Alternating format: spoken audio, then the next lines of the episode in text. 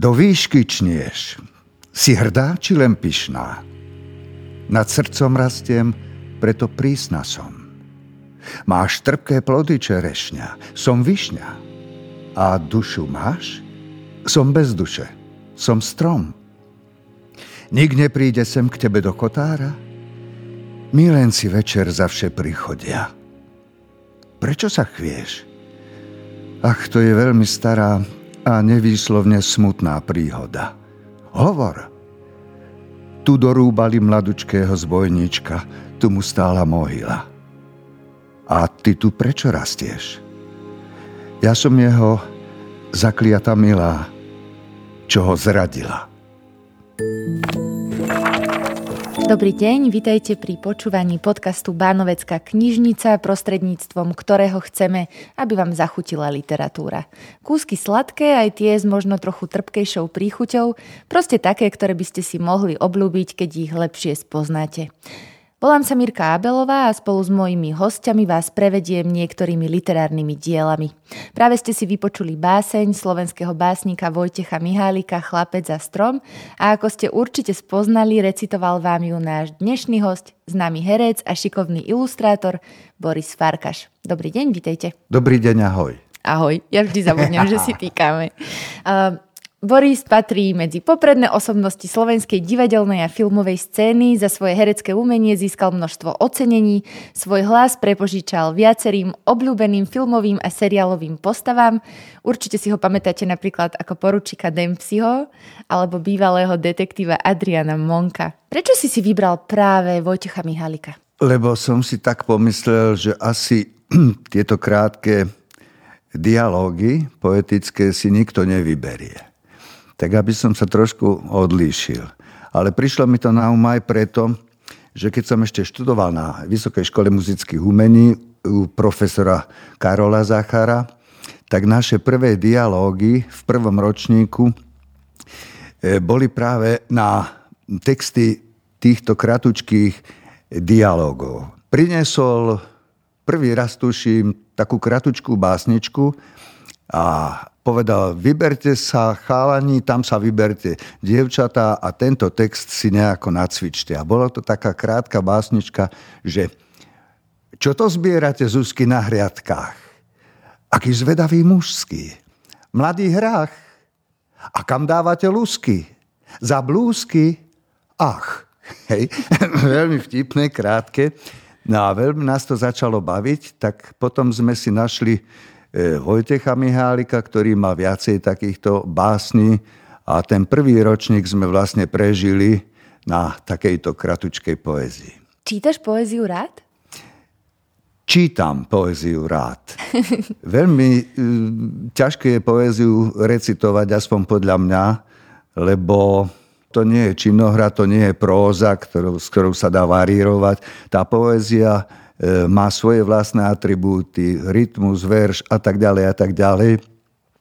Je dosť recitátorov, ktorí veľmi radi a vášnivo recitujú, ale nie všetci sú dobrí. Lebo mm, recitovať poéziu to neznamená len mať pekný hlas, ale vlastne tlmočiť e, myšlienky toho autora. A to už je ťažká práca. Ja keď som pracoval na poézii, že som teda recitoval buď v televízii alebo v rozhlase, tak som strávil nad tým textom oveľa viac času ako nad klasickým e, textom v hre hej, alebo čítaní poviedky. Tak e, rád si vypočujem poéziu, ak je dobrý recitátor, dobrý autor. Čo možno zažívaš v tej, v tej chvíli, keď si vlastne, keď presne ako si povedal, že, že zatúžiš po poézii, tak možno aký je to stav, kedy si povieš, že mm, teraz by som si prečítal nejakú báseň a čo vlastne ti to potom dáva? Alebo aká je tá dobrá báseň, že ti tak uláhodí na duši? To ani neviem veľmi presne definovať. Sú také chvíle. Prosto príde človek, má na seba viacej času, rozmýšľa, mám si pustiť televízor, to nie, televízor nepozerám, alebo veľmi, veľmi skromne. A vtedy je ten čas, keď sa zatúlam do tej knižnice a vyťahnem si knižku. A čo teda ti to dáva? Že keď si prečítam text básne, tak e, sa mi zjavujú obrazy, predstavujem si to. To je vlastne základ celého čítania, aspoň podľa mňa. Hej? tá predstava tých obrazov prináša určitý pocit. Hej. Zvyčajne tí básnici aj recitátori sa tvária veľmi smutne, keď recitujú poéziu. Aj preto to ja veľmi nerad robím, lebo zrazu ten veselý človek si vezme knižku a povie, tak áno, ideme, môžeme. Som krásna bojím sa. A zrazu sa tak, tak stiahnu a tvária sa príliš vážne. A to si mnohé básne vôbec nezaslúžia. Ale to je taká tradícia, že Áno, tá poézia patrí, bola spájana s nejakým pátosom dlhé roky. Takto sa patrí poéziu recitovať, že to nie je len tak. Ale zase napríklad aj básnici majú taký problém, že od básnikov sa očakáva, že budú smutní a nešťastní a zdeprimovaní a väčšine opití alebo zdrogovaní a budú písať najdepresívnejšie texty sveta a potom, keď náhodou sa do tej básne dostane nejaký vtip alebo humor, tak sa začnú debaty o tom, či to vôbec ešte je poézia. Ja viem o tebe teda, nielen ja, ale vieme okrem toho, že si teda šikovný a úspešný herec, si aj veľmi šikovný ilustrátor a karikaturista. No presne to kreslenie začalo práve preto, že som bol zavretý rok a pol na chalupe a po pol roka pozerania Netflixu síce zmysluplných vecí, vybral som si teda naozaj statočne, ale som zistil, že po mne ako umelcovi nezostane nič. A tak som si myslel, že konečne je čas e, začať nejak systematicky kresliť. A tak som si dal záväzok, že každý týždeň nakreslím tri kresby a e, kúpil som si taký m, počítač, alebo ako sa to volá, nie som technický typ, na ktorý sa dá kresliť. Úžasné na tom je, že tie obrázky zostávajú v tom počítači, že sa ukladajú. Lebo keď som kreslil perom na papier, tak som si začal robiť zbierku, ale e, zvyčajne e, som tie obrázky všetky rozdal. Čiže ja som minulý rok v marci, keď som sa odsťahoval na chalupu, nemal ani jednu kresbu. Teraz mám 160. Takže... A čakajú, dúfajme, na vydanie. No, črtá sa. Okrem toho teda, že si herec a kreslíš tieto krásne veci, tak som niekde uh, vygooglila, že aj rád píšeš poéziu a aj poviedky. Je to pravda? Áno, ale patrí medzi stratenú generáciu, respektíve lepšie povedané, medzi literátov, ktorí strácajú svoje texty. Mám ich určite niekde pozakladané, ale pretože nie som systematický človek absolútne, tak e, musel by som veľmi vážnivo hľadať, aby som voľa čo našiel. Niečo si pamätám. A ne, nezarecituješ nám nejakú báseň? Takú kratšiu možno z hlavy? Môžem zarecitovať, ale zase to nie je až taká veľmi hodnotná poézia. Skôr som to bral tiež e, trošku s humorom, tak napísal som neviem koľko balát. Môžem zarecitovať napríklad baladu vojenskú. Moja milá, vermi, milujem ťa veľmi, aj keď kráčam v rojnici po vojenskej strelni. To sú nedokončené balady. Hej? Alebo že na horskej lúke stojím sám, nebo kométy do stáda zháňa. Lietajú šialené, jedna sem, druhá tam, no a tá najväčšia letí priamo nám. Môžem dať do tretice. Tvoja žena ťa klame, dáva ti do čaju jed, vravia mi chlapi v krčme každú chvíľu. No ja viem, že tvoj čaj chutí jak med, že si mi verná a že ma milú. Ale mám aj jednu, neviem, či, či si spomeniem. Raz ráno v zrkadle zistila zúfalá, že je už na lásku príliš pristará. Šediny na hlave, na krku pár vnúčat a okolo očí vrások výstava. Vtedy mu napadlo rozbiť to zrkadlo. Veď ani zrkadlo, ako to už býva, nevraví vždy pravdu.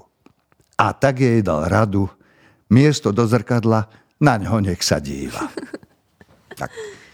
Toto bola taká vážnejšia. Poďme ale do divadla, aspoň na chvíľku. Ktorá z postav, ktoré uh, teda väčšinou pochádzajú z literárnych predloh, bola tvojmu srdcu tebe taká najbližšia, že sa ti najlepšie hrala a ktorá možno najťažšie? ja teda, respektíve ja nemám nejaké neobľúbené postavy. Možno nie všetky sú rovnako obľúbené, ale keď dostanem nejakú rolu, tak e, sa ju snažím spraviť tak, ako najlepšie viem. A nespomínam si, že by som na niektorých z nich mal nejaké mimoriadne zlé spomienky. A je to jedno, či je to hlavná rola, alebo či je to stredná rola, niekedy aj menšia rola. Naučil som sa vlastne ako mladý herec pracovať na, na postave veľmi, veľmi poctivo. A to mi tak trvá dodnes. Ale ak mám mm, povedať, tak také e, z takých postav hlavných by som spomenul e, vlastne postavu vyšetrovateľa v zločine a treste. My sme to volali, aby sme prilákali viac divákov vražda Sekerov v Sankt Peterburgu. Veľmi rád si spomínam na postavu oca v matke od Pitinského, ale aj mnohé iné. To, čo postáva, tak to veľmi dobrá spomienka. My tu máme taký, takú pracovnú časť ktorú nazývame Hviezdoslavou Kubín. Preto sme sa my dvaja dohodli, že dnes nám prečítaš kúsok z Janka Jesenského, ktorý je spojený svojim životom s Bánovcami nad Bebravou, keďže my sme Bánovecká knižnica a volá sa podľa Bánoviec náš podcast. Tak chcela som sa spýtať ešte, či máš rád Janka Jesenského? A to, Janka Jesenského mám rád a dokonca aj ako v prevedení divadelnom, lebo pár inscenácií boli veľmi, veľmi zaujímavé. De- demokrati, myslím, boli naposledy v Národnom divadle, a to boli senzačné predstavenia. Naozaj predvídal e, dobu a kľudne by sa e, takéto predstavenia uplacírovali aj dnes. No. A teda máme tu báseň, ktorú nepoznám. Ktorú nepoznáš, ale ja som ju vybrala a volá sa Jazz Band. Pis grúšňa, pleskot remeňa, aut škály, trúby z gúm a nikla, splašených električiek zvon, cvenk podkov, štekot motocykla, aeroplána bombardón, rapoce v rieke bubn motor, kolajnic z rabských škrípe zlosť a na kolieskach každý otvor vypúšťa smradľavý svoj chvost. Zahulákali spevmi kiná, klokocú pevci v rádiu. Zamočiac dušu do benzína, ja klepem svoju áriu na rozheganom Underwoode s nazvaním pyšným básnika. Že všetko to je muzika a všetko poéziou bude. To je tak nádherná báseň. Ešte keby som ju dobre zarecitoval. Už sme sa rozprávali o tom, že teda prednesu si sa venoval. Chodieval si aj na Hviezdoslavov Kubín? No, nebol som na Hviezdoslavovom Kubíne, lebo ja som neskoro začal recitovať, ako som spomínal. Bol som, teda bol som, ale len ako host. Bol som ako víťaz akademického Prešova, tak ma pozvali, aby som tam zarecitoval víťaznú básen. Takto som sa zúčastnil aj inde, takýchto festivalov v Čechách, napríklad, kde som vždy prišiel ako súťažiť a keď zistili, že recitujem bytníkov, tak ma preradili do kategórie host večera a malo to aj svoju výhodu, lebo namiesto ubytovania v internáte som dostal ubytovanie v hoteli. Super. Lebo som bol host. Tak boli to aj takéto zážitky. Príjemné. Máš na to nejaké triky alebo niečo, aby sa ti také veľké množstvo textu dostalo do hlavy a aj tam zostalo?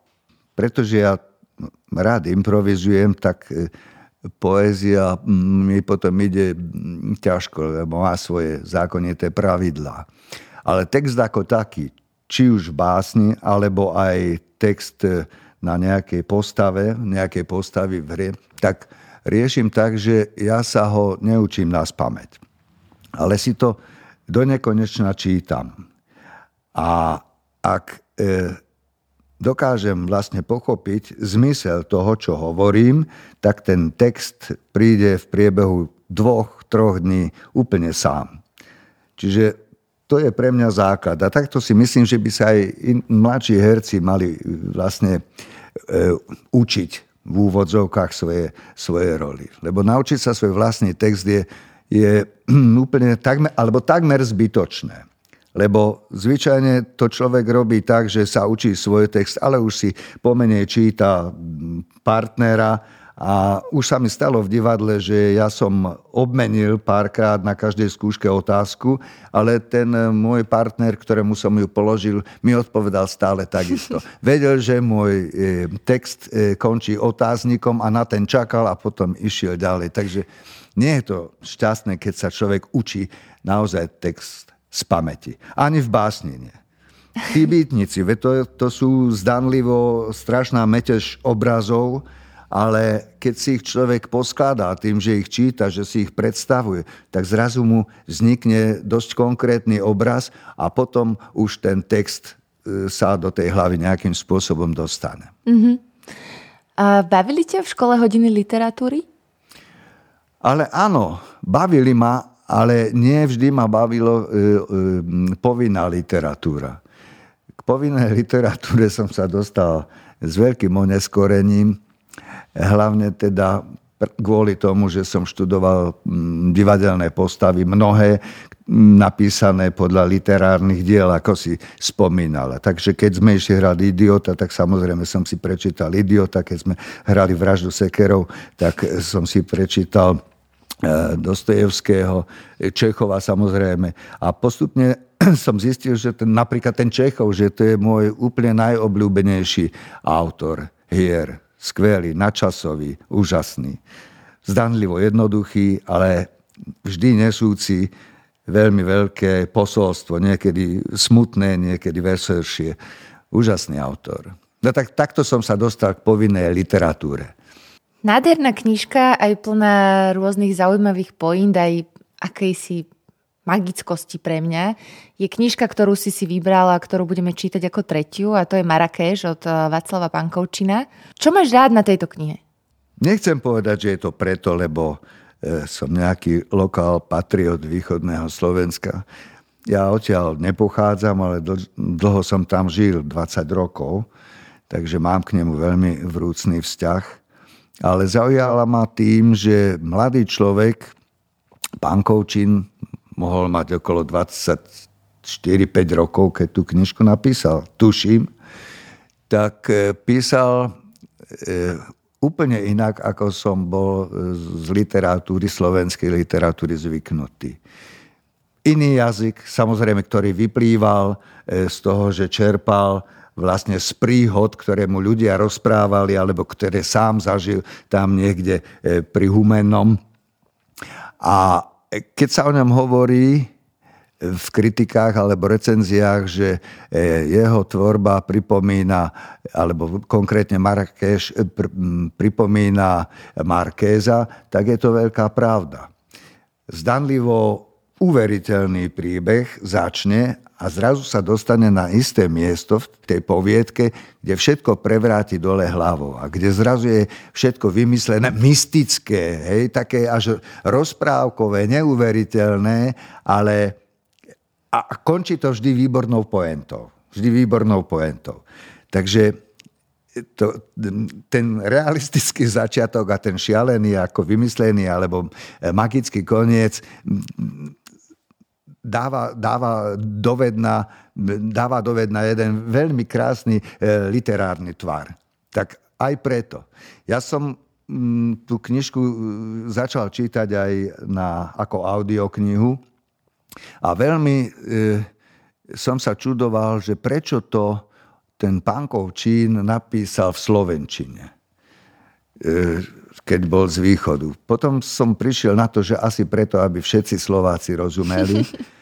Aj tak mi to nedalo. A keď som začal čítať e, tú e, prvú časť knihy, tak som zistil, že to neviem čítať. Že to neviem čítať a nechápal som prečo. Veľmi zle sa mi to čítalo. A potom som prišiel na to, vedie to uvedené aj v knižke, že on to vlastne dával, prekladal tú, tú východniarčinu do, do slovenčiny. A takmer od slova do slova. Lenže tá e, skladba vied na východe je úplne iná. Tam prosto slovosled má svoje vlastné zákonitosti a preto sa to čítalo e, ťažko. A tak som sa rozhodol, že tú prvú časť tej knihy budem síce e, čítať po slovensky, ale asi ako Prešovčan, ktorý po, v dospelosti príde bývať do Bratislavy. Hej. Takže som mal trošku prí, prízvuk a zrazu to fungovalo. Okay. to, to bolo, no. A druhá, tretia časť už je trošičku iným štýlom písané, písaná, takže tam už som použil spisovný jazyk, ale tá prvá časť sa inak čítať nedala. Nedala, naozaj nie. Tak poďme na to. Stála uprostred dvora s metlou v ruke a čakala, kedy sa k nej priblíži. Ale kohút dobre vedel, čo ho čaká, keby podišiel go vani. Dostal by takú bitku, až by oplešivel. A to kohút nechcel. Obchádzal babu na dobrých 5 metrov, neustále na ňu zazeral a keď sa mu zdalo, že je mimo nebezpečenstva, skočil na sliepku. Bodajce pek, bolo i s kohútom poraženým, zvrieskla baba, rozbehla sa za kohútom a metlou ho začala mlátiť. Kohút sa nalakal, zoskočil zo sliepky, ani poriadne nedokončil príjemnú povinnosť. Splášene sa rozbehol hore dvorom a cestou strácal pierka. Baba ho byla metlou, ale kohút bol rýchlejší. Baba zastála uprostred dvora, aby sa vydýchala a kohút sa otriasol pri kôlni a silno zakikiríkal. Rozkot kodákali sa sliepky. Poražený kohút, povedala baba. Dočista to te kúry poroztrepuje. Váži ozdaj 20 kilo. Keď ho ulápim, takoj mu dám hlavu náklad a do polívky s ním. Baba Ovana sa otočila, oprela metlu o plot a vrátila sa do kuchyne. Dojedla chlieb s maslom, dopila meltu, potom umila hrnček. Z kredenca vytiahla špiritus, trochu si odchlípla priamo z fľaše, kvapku naliala do dlane a natrela si bolavú nohu. Baba Ovana nemala nikoho. Žila sama. Kedy si robila pôrodnú babu, ale už dobrých 20 rokov nikoho neodrodila. Ak bolo treba, pomohla, poradila, aké byliny užiť, ale to bolo všetko. Až včera. Baba stála na dvore s metlou, čakala na kohúta. Pred domom zastal traktor. Vystúpil Vasil Gondulák. Prišiel k nej a vraví, babo, taká, taká vec še stala, nepríjemná až vám to hanbím povedať, ale neznám, co mám robiť. Po radu som prišiel. Ta poď, chlapče, do chyži, pohútoríme, vraví mu baba Ovaňa. Ozdeľ Hermína hrubá. Keby Hermína, vraví Vasel a ošíva sa na stoličke. Baba mu uliala pol deci, ale Vasil, že nie, že on nevypije, nemôže. Babo, vraví, mne še vidí, že ja samodruhý. Ta co všetci chlapče rozum muci bodajce šneh spali, vraví baba a už berie do ruky metlu, že gonduláka vyplaší z domu, lebo si z nej robí srandu. Ale Vasil si hneď rozopína košelu a pod ňou naozajstné ženské prsia, naliate, plné mlieka. A brucho také, ako by bol najmenej v piatom mesiaci. Babo, Tri mešace mi bolo pláno. Každé ráno som bľúval. Nikda som nejedol sladké a teraz raz sladké, takoj kvášne, takše mi báži. Spať som nehoden. Toto celé me furt kope, prevaľuješ z boka na bok, chodzi som nehoden, ani šedzec, kríže me boľa, babo, poradce, čo mám robiť. A baba Ovaňa sa zhlboko zamyslela, potom šla do špajzy, doniesla byliny a vraví Gondulákovi. Na potrat už neskoro. Dzecko musíš vynošiť, ale užívaj to te byliny, to ti pomôže od bolesti. Ja, chlapče, už stará pomaly 90 roky budem mať. Tyšice decom som pomohla na svet, ale také dáco, baba krúti hlavou, také dáco som ešte nevidela. Mal by si ísť ku ženskej doktorkoj. Gondulák sa pomaly zdvihol, zjavne nie veľmi potešený babinou radou, zobral byliny a pomaly odkráčal k traktoru. Baba chodila po kuchyni, nevediac, do čoho sa pustiť. Sodoma Gomora, hundrala si po podnos. Co to za švet, keď už chlopi dzeci rodzic budú? Celú noc baba nespala. Sedela pri svetej sviečke a listovala v múdrych knihách. Nič nevyčítala. Zaspala, až keď zakikiriekal kohút. Baba už bola stará a hlúpa a tak na gondulákovo trápenie na druhý deň zabudla. Chodila po dvore, naháňala kohúta, potom si sadla v kuchyni na diván, pomodlila sa, zjedla kúsok chleba a znova vyšla na dvor zháňať kohúta zo sliepok, aby ich celkom neroztrepal. Podarilo sa jeho chytiť až večer. Kohút bol mocný, trepal sa a hádzal, ale baba Ovaňa bola mocnejšia. Šikovne mu zviazala pazúry, položila na vzala sekeru a odrúbala mu hlavu. A tak sliepky už neroztrepe. Kohút zoskočil z kláta, mával krídlami a utekal aj so zviazanými nohami po dvore, rýchlo preč od baby, hoci aj bez hlavy. Keby ho baba Ovaňa nechytila, bol by spadol do močovky. Pol hodiny trvalo, kým zdochol. Taký mocný kohút to bol. Baba hodila kohúta do veľkého hrnca a zaliala vriacou vodou oškrbala perie a keď ho rozrezala, veľmi sa čudovala. Kohút bol plný vajec. Sodoma Gomora, hundrala si baba Ovaňa popod nos, keď to čudo videla. Co to za švet, keď už aj kohúci vajca znašať budú? A keď toto baba povedala, siahla si pod sukňu, lebo sa jej čosi nezdalo. A od ľaku takmer zomrela. Chcem sa ešte spýtať, či si ty svojim deťom čítaval knižky? No samozrejme. Čítaval som im knižky pred spaním, teda keď som nebol v divadle. A vlastne deti ma naučili čítať rozprávky. Ja som prečítal množstvo večerníčkov v rozhlase, kde ma veľmi radi obsadzovali kedysi. Bolo to tak, že napríklad, keď som čítal Hronského, hej, Dukáčik, Budkáčik alebo iné osprávky, tak oni mi hovorili, že ako e, to zviera má hovoriť. Keď som prečítal medveďa a medveď povedal, no tak ja som, nie, nie, nie, nie medveď inak. Teraz som, takto, ale takto, ale takto Proste vybrali mi, ako má medveď hovoriť, keď boli spokojné, mohol som ísť ďalej. Prišli sme ku koze, tak tam bol tiež konkurs na hlas. A takto, takto ma execírovali, až som napokon m, začal takto čítať rozprávky aj v rozhlase.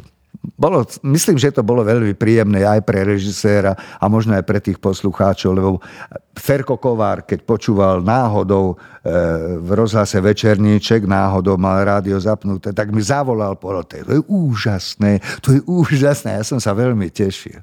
No a celé to vyvrcholilo tým, že E, som čítal audioknižku Pinokio, celú od e, prvej po poslednú stranu, bez škrtu a myslím, že som tam nahovoril asi 50-60 postav a snažil som, aby bola každá iná. Máme vždy na záver takú nachytávačku pre našich hostí ale ja som sa rozhodla, že nebudem na teba dneska nejaká prísna nachytávačka, tak som si vymyslela len takú otázočku, ktorá ma zaujíma na záver.